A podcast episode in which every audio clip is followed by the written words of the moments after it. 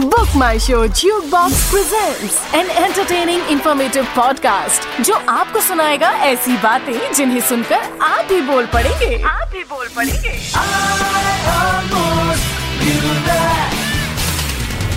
I almost knew that Today we have a very special episode of I Almost Knew That, जहाँ हम बात करेंगे हमारे उन रेवोल्यूशनरीज की जिनके कारण आज हम आज़ाद हिंदुस्तान में सांस ले रहे हैं। देश के ऊपर अपना तन, मन और धन न्योछावर करने वाले इन रेवोल्यूशनरीज को शायद वो दर्जा नहीं मिला, जिसके ये हकदार है। I mean just imagine yourself nineteen years old अभी तक आपका कॉलेज फ़र्स्ट ईयर में एडमिशन नहीं हुआ और आप अंग्रेज़ों से लड़ रहे हैं, ताकि ये उनका भारत के ऊपर राज करने का फाइनल ईयर हो। ऐसा ही किया इंग्लैंड के कॉलेज में पढ़ रहे मदन लाल ढींगरा ने। क्योसन विली जो कि ब्रिटिश इंटेलिजेंस के चीफ थे, उन्होंने इंडियंस के ऊपर बहुत अट्रोसिटीज किए थे। इस बात से नाराज़ होकर 26 साल के मदन लाल ढींगरा ने सरे आम विली कर्जन की छाती में पाँच गोलियाँ दाग दी। जब ढींगरा जी को ब्रिटिश कोर्ट के सामने पेश किया गया तो उन्होंने कोई भी लॉयर रखने से मना कर दिया। उन्होंने जज को बोला कि अगर कोई जर्मन इंग्लैंड पर हमला करता और तब अगर कोई इंग्लिश सोल्जर उस जर्मन को मारता तो ब्रिटिश गवर्नमेंट उसे अवार्ड देती है।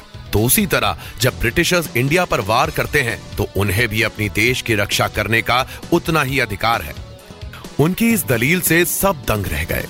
वहाँ की प्रेस में इस बात की बड़ी तारीफ़ हुई और यहाँ तक कि विंस्टन चर्चिल ने यह भी कहा कि ढींगरा द्वारा कोर्ट रूम में दी गई दलील वर्ल्ड की सबसे बेहतरीन पेट्रियाटिक स्पीच थी।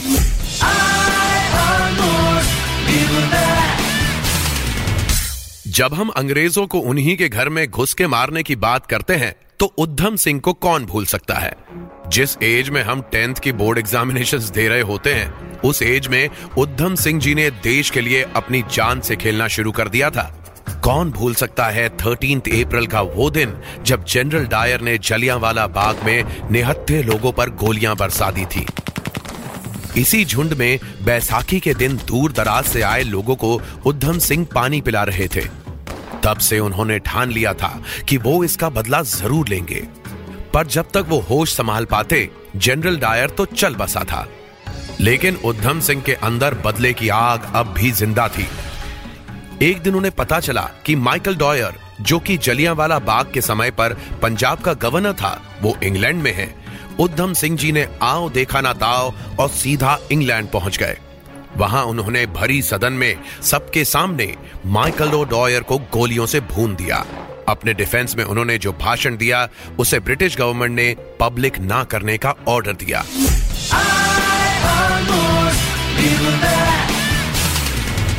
ये तो बात हुई बंदूकों की। अब बात करते हैं बॉम्ब की। अंग्रेज़ों के कानों पर इंडियंस की डिमांड का कोई असर नहीं पड़ रहा था। तब बटुकेश्वर दत्त ने भगत सिंह के साथ मिलकर डिसाइड किया कि बहरों को सुनाने के लिए बॉम्ब की आवश्यकता पड़ती है। अंग्रेज़ों के जुल्म के खिलाफ बटुकेश्वर दत्त ने भगत सिंह के साथ मिलकर असेंबली में बॉम्ब फेंका। उन्हें अरेस्ट करके काला पानी भेज दिया गया और वहाँ उन्होंने 116 दिन तक हंगर स्ट्राइक किया। यहाँ तक तो उनके बारे में सब जानते हैं, पर एक बात जो कोई नहीं जानता, वो ये कि 1942 में काला पानी से छूटने के बाद उन्होंने सीधा क्विट इंडिया मूवमेंट में पार्टिसिपेट किया। जिसके कारण उन्हें फिर से चार साल जेल भेज दिया गया। अपनी पूरी ज़िंदगी देश सेवा करने के एवज में बटुकेश्वर दत्त को कभी भी वो रिकग्निशन नहीं मिली जो उन्हें मिलनी चाहिए थी।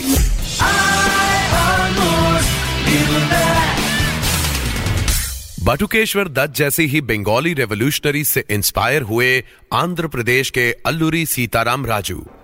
अल्लूरी को हीरो ऑफ़ द जंगल कहा जाता है, क्योंकि उन्होंने जंगल के लिए लड़ा।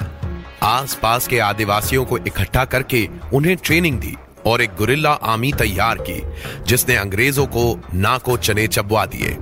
In fact it was him who started the ill fated Rampa rebellion अंग्रेज़ों ने उनसे तंग होकर उनके ऊपर uh, दस हज़ार का इनाम तक घोषित किया जो उस जमाने में एक बहुत बड़ा अमाउंट था। 28 साल की उम्र में जब हम अपने ऑफ़िस के क्यूबिकल में बैठकर इंक्रीमेंट का इंतज़ार करते हैं तब अल्लूरी ने अंग्रेज़ों से लड़ते लड़ते अपने प्राणों की आहुति दे दी थी और उनका बर्थडे फोर्थ जुलाई को आंध्र प्रदेश स्टेट फेस्टिवल के रूप में मनाया जाता है। उन्हीं की कुर्बानी को ध्यान में रखते हुए इंडियन पोस्टल डिपार्टमेंट ने उनके नाम का स्टैंप जारी किया और उन पर मूवी भी बनाई गई है।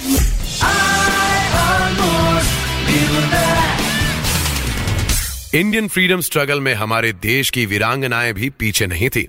हम सब रानी लक्ष्मी के वीर गाथा सुनते हुए बड़े हुए हैं। खूब लड़ी मर्दानी वो तो झांसी वाली रानी थी।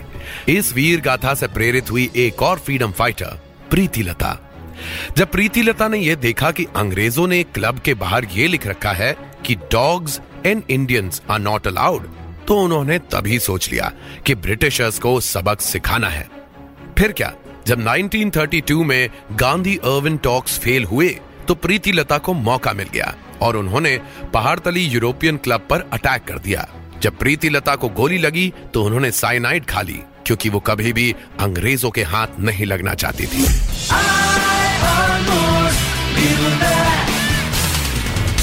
1885 में बनी कांग्रेस पार्टी ने जिस पूर्ण स्वराज के बारे में कभी सोचा भी नहीं होगा, उस पूर्ण स्वराज का नारा सबसे पहले दिया वीर सावरकर ने, इन द ईयर 1900 खौफ इतना था वीर सावरकर का कि अंग्रेज़ों ने उन्हें ग्रेजुएशन की डिग्री देने से ही मना कर दिया।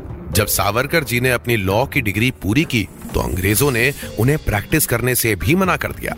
सावरकर जी की पर्सनालिटी से डरकर अंग्रेज़ों ने उन्हें एक बार नहीं दो दो बार उम्र कैद की सजा दी, और वो भी काला पानी में।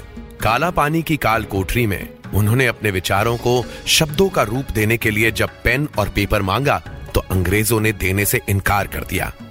पर सावरकर चाहते थे कि उनका देशभक्ति का मैसेज आने वाली पीढ़ियों तक पहुँचे। इसलिए उनके हाथ जो कुछ भी लगता, वो उसी से जेल की दीवारों पर देशभक्ति की कविताएँ लिखने लगे। आज तक वीर सावरकर दुनिया के इकलौते ऐसे पॉलिटिकल प्रिजनर हैं, जिन्हें दो बार उम्र कैद की सजा दी गई।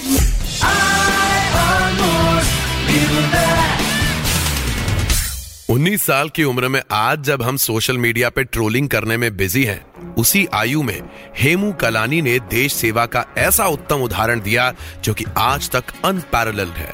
1942 में जब गांधी जी ने क्विट इंडिया मूवमेंट स्टार्ट किया तो अंग्रेज़ों ने एक सेना की टुकड़ी भेजी सिंध की तरफ़, ताकि वो वहाँ चल रहे क्विट इंडिया मूवमेंट को दबा सके। जब हेमू कलानी को यह बात पता चली तो वो भागकर उस ट्रैक के पास पहुँचे, जहाँ से अंग्रेज़ सैनिकों से भरी ट्रेन गुजरने वाली थी। उनके पास कोई औज़ार नहीं था। उन्होंने अपने हाथों से मुक्का मार मार कर ट्रैक की फ़िश प्लेट्स तोड़ने की कोशिश की। इससे पहले कि वो उतनी फ़िश प्लेट्स हटा पाते, जिससे ट्रेन डिटेल हो जाए, उन्हें अंग्रेज़ों ने देख लिया और उन्हें पकड़कर बहुत टॉर्चर किया।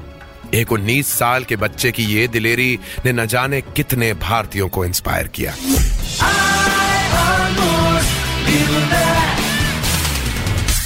आज़ादी के लड़ाई के दौरान अंग्रेज़ भारतीय झंडे को देखना तक पसंद नहीं करते थे। अगर किसी के पास भी इंडियन ट्राई कलर मिल गया तो उसे सीधा जेल में डाल देते थे। ऐसे ही माहौल में कनक लता बरुआ और उनकी टोली ने बेड़ा उठाया तिरंगा फहराने का।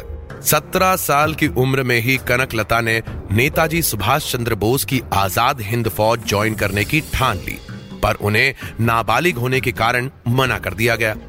पर कनकलता के अंदर देशभक्ति का जो जज्बा था, वो इतना ज़्यादा था कि उन्होंने मृत्यु बाहिनी ज्वाइन कर लिया। और फिर क्विट इंडिया मूवमेंट के दौरान असम के दरंग ज़िले के पुलिस स्टेशन पर तिरंगा फहराने की ठान ली। गांधी जी के नॉन वायलेंट तरीकों को फॉलो करते हुए वो हाथ में तिरंगा लेकर आगे बढ़ते गए। अंग्रेज़ों ने उन पर फायरिंग स्टार्ट कर दी। पर कनकलता तब तक नहीं रुकी जब तक उनके शरीर से प्राण पखेरु उड़ ना गए हों। हैरत की बात यह कि प्राण निकलने के बाद भी इस वीरांगना के हाथ से तिरंगा नहीं छूटा।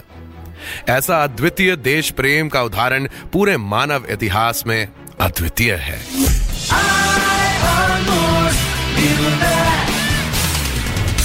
हर देश में उनके रेवोल्यूशनरीज की अपनी एक अलग कहानी होती है। Every country has their own heroes जिन्होंने उनके देश को एक नई दिशा दी, आज़ादी में जीने का मौका दिया। हिंदुस्तान के अपने हीरोज रहे, लेकिन आज के एपिसोड में हमने आपको उन हीरोज के बारे में बताया, जो बड़े हीरोज के पीछे कहीं छुप से गए। But there no less heroes for us Indian freedom struggle में इन रेवोल्यूशनरीज ने कैटलिस्ट का काम किया। और अंग्रेज़ी हुकूमत को यह संदेश दिया कि अब भारत को गुलाम रखना असंभव है। इसलिए अगर आप आज़ाद देश में सांस ले रहे हैं तो सिर्फ़ एक बार उन देशभक्तों को ज़रूर याद कीजिए। शायद यही उनको एक ट्रिब्यूट होगा। आज के एपिसोड में बस इतना ही। आप सुन रहे थे book my show jukebox presents I almost knew that in association with audio boom powered by M N M talkies